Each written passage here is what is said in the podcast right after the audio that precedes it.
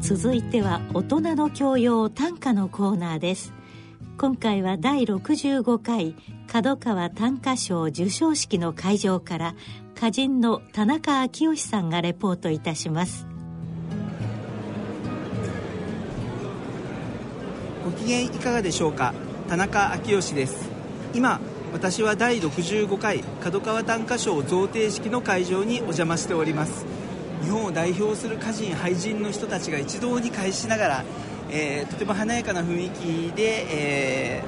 ー、皆さんが集まっているところなんですけれども受賞者の方々はちょっと緊張した面持ちで、えー、テーブルについていらっしゃいます。今回は時の風で受賞されました田中道隆さん螺旋階段で受賞された鍋島恵子さんにお話を伺ってみたいと思います。時の風で受賞されました田中道隆さんにお話を伺ってみたいと思います。受賞おめでとうございます。ありがとうございます。いかがですか？もうご自身受賞作応募した段階で受賞できるぞっていう手応えみたいなのはあったんでしょうか？いやもう全然ありませんでした。あのなんか現実感がなくてふわふわしたような感じです受賞の言葉の中で、えっと、川野優子先生の、えっと、工事の歌をたくさん作りなさいっていうことを引用されてらっしゃいましたけれども今回すごくこの工事現場の歌っていうのが本当に、えー、印象的で存在感のある歌だったんじゃないかなというふうに私は思ったんですけれどもいかがでしょうか？一瞬の中に今という一瞬に人生や生活みたいなものが表現できたらいいかなと思ってますし。そういうふうにありたいと思ってきたんですけどなかなかそれがうまくはいかないところです。あのここ数年若い歌人の受賞が角川短歌賞続いていたと思うんですけれどもあえて角川短歌賞を目指そうと思ったっていうのは何か理由があったんですか？いやあのー、花壇賞に4回出しまして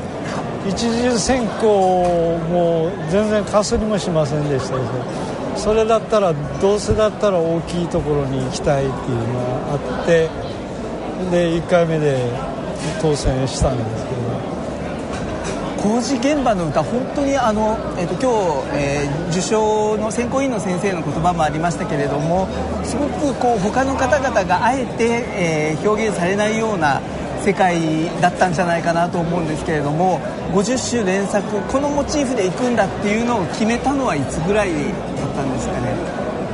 この連作を私10年間かけたんですけれどそのうん工事の歌を、まあ、少しずつ増やしていってその中でオフの自分とえー、仕事の時の自分その凸凹みたいなのが出ればいいなと思ってそれがちょうど30種できた時にそれだったらもう角川短歌賞に応募しようと思いま普段は、えーと、お仕事はどんなお仕事あのどんなタイムスケジュールっていうんですかね。月曜日から金曜日までの定時でのお仕事なのかあの、えっと、その日こう現場が発表されるようなとかいろんなパターンがあると思うんですけれども。その日にあの別の現場行ったりなんかしますけれど大体自分が見てる現場っていうのは決まってるんですけれど。普段はどちらを拠点にされていらっしゃるんですか？大体関西ばかりです。あの京都に大阪はもちろんですけど京都や奈良に行ったりします。どんどんあの街もこう変わっていくんじゃないかと思うんですけれども、えっと、今日久しぶりに、えー、受賞のあの言葉の中でも27年前に東京駅に来られてというお話されてましたけれども実際27年前の東京と今の東京まるで違います。もうびっくりするぐらい変わってました今の世界はどうなんですかね？この27年30年ぐらい振り返りながらご自身の読みたいものはやっぱりずっとこれだっていう世界ったんでしょうか？いや僕はまだそんな長いこと勉強はしてませんけどうんそうですね。好きなあのやっぱり永田和弘先生なんかは好きだったから読んではきましたけど、うん、少し曖昧性みたいなのも必要なのかなとは思い始めました。いやもうあの一読してファンになったものとしてはですねずっとこの世界であの田中道隆さんにしか作れない歌っていうのを読み続けていただきたいなというふうにも思うんですけれどもあのこの後えっと、歌集作りとかいろんなことも進んでいくかと思いますがご自身のこう歌人としての目標とか方向性っていうものがあれば教えてください。あのやっぱり相変わらず講師の歌は作っていきたいとは思うんですけどただもうクレーンも変えた玉掛けも変えた掘削工事も変えたしほとんど覚悟がないんですね。ところがこう自分の周りにいる人たち人間臭い人間をそあのモチーフにできないかそんな風に思ってますただそれがとても難しいです。人間臭い歌っていう今おっしゃってくださった言葉があの田中さんの作風にすごくマッチしていると思うんですけれどもぜひあのご自身の歌以外でいろんなこう人物を描いた作品とかも読んでみたいなというふうに思いましたのでまたぜひいろんな場所でご一緒させてください。ありがとうございました。ありがとうございました続いては鍋島恵子さんにお話を伺ってまいりたいと思います。受賞おめでとうございます。ありがとうございます。どうですか、えー、この授賞式その後の、えー、合詞交換会っていうんでしょうか、えー、はい、いやもう授賞式はとにかく緊張してたので、はい、もうなんうまく喋れないしすごくもうダメダメだったなと思ってるんですけど、えー、いやでもこうやってあの歌人や俳人の方が大勢集まってこういった風にあのー、場に出るっていうのはすごくなんていうんですかね面白いですよね。そうですね。なかなか日本を代表する歌人俳人がこうやって一堂に会するってありそうであんまりないそうですね、はい、あの挨拶される方も皆さん有名で、はい、眼蓄のある面白い話をされるので面白いなと思って聞いてました受賞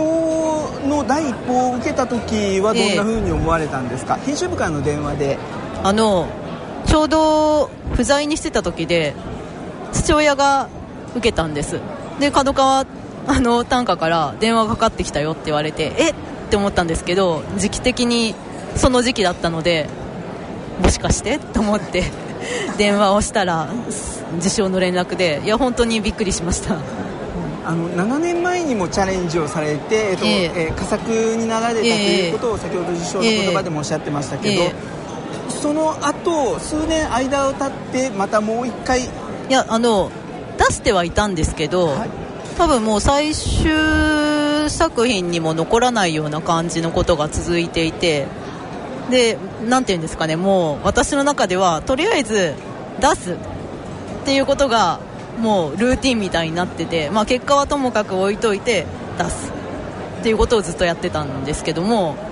その中でも今回受賞作となったこの「螺旋階段」はご自身の中では自信作手応え感じたぞっていうものだったんですか？割とそうでした、うん、それはどの辺で？いやあの結構時間をかけて作ったんですよ。それでまあこれまでの作品よりかはあの構成を練れたというかダメな歌は捨てるっていう作業をよくできたのでこれはまあまあいいんじゃないかなとは思ってました。選考委員がもう皆さん個性的で言いたいことを言って言いながらの選考会だったかと思うんですけれども、えー、選考委員の意見聞きながらどんなふうに読まれた時思われました？まああのなんていうんですかね。美意識っていうのはあんまり自分の中では意識してなかったのであそういう風に見えるんだなっていう風に思ったのとあと小池先生とかが割とあの定型が崩れてるっていう風におっしゃっててあまり私そういう意識をそこまで持ってなかったんであそういうふうに読まれるんだっていうのはちょっと驚きでしたね、うんはい。あの普段はえっとお仕事はどんなお仕事をされてらっしゃるんですか？公務員なんです。公務員富山でいらっしゃいますよね、ええ。はい。富山県庁なのであの今あの話題の中西先生が館長を務めていらっしゃる越の国文文学館とかは県立のあの施設なのであの、えっと、万葉の、えっと、記念館の館長も中西先生ずっとされていらっしゃいますよね、ええええうんだからまあ結構つながりがあるなっていう感じなんですが。富山というとやはりそあの令和の発案者の中西ええ先生もそうなんですけれども、歌人でいうと「万葉集」の大友のやかもちとかこうそうそうたる人たちがええ。富山から生まれ育ってとか、ええ。富山をの読んだっていう人たちがたくさんいると思うんですけど、富山に対する思いっていうのはすごくあるんですか？実はあんまりそこまでないんですよ。あんまりその富山だって思うような歌って多分あんまりないと思うんですけどただまあ強いて言うならやっぱり自然が豊かなのであのそういったところは表だった影響はないけれども作品の中に出るんじゃないかなっていう気持ちはあります。歌を始められたきっかけを教えていただけますか？それはもともとはおじさんがその俳句を始めて新聞の俳談に投稿してたんです。で乗ったっていう風に連絡受けて見たら実は正直あんまり最初ピンとこなくて花壇の方見たらあよくわかると思ってああ私歌の方が向いてるんだなって思ったのが一番最初のきっかけなんですけども、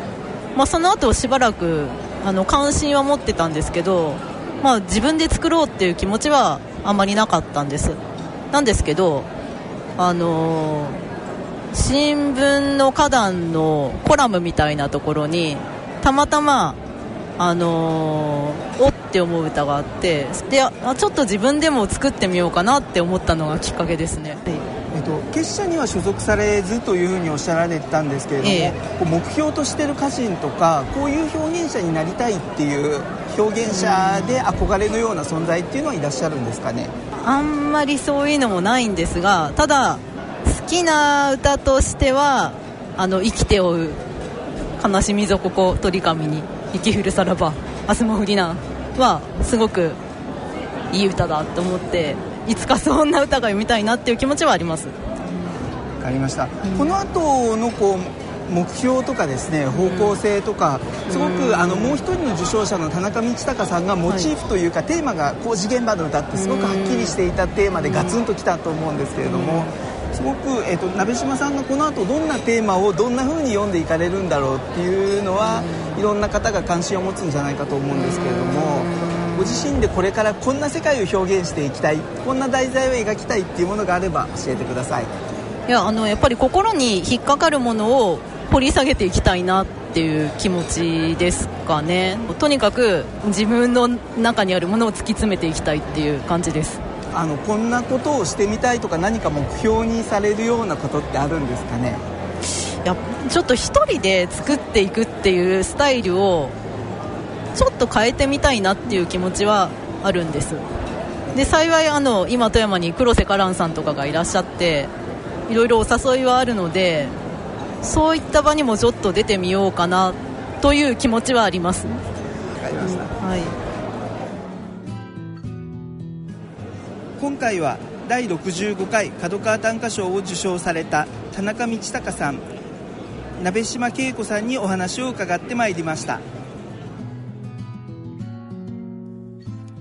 短歌のコーナーでした。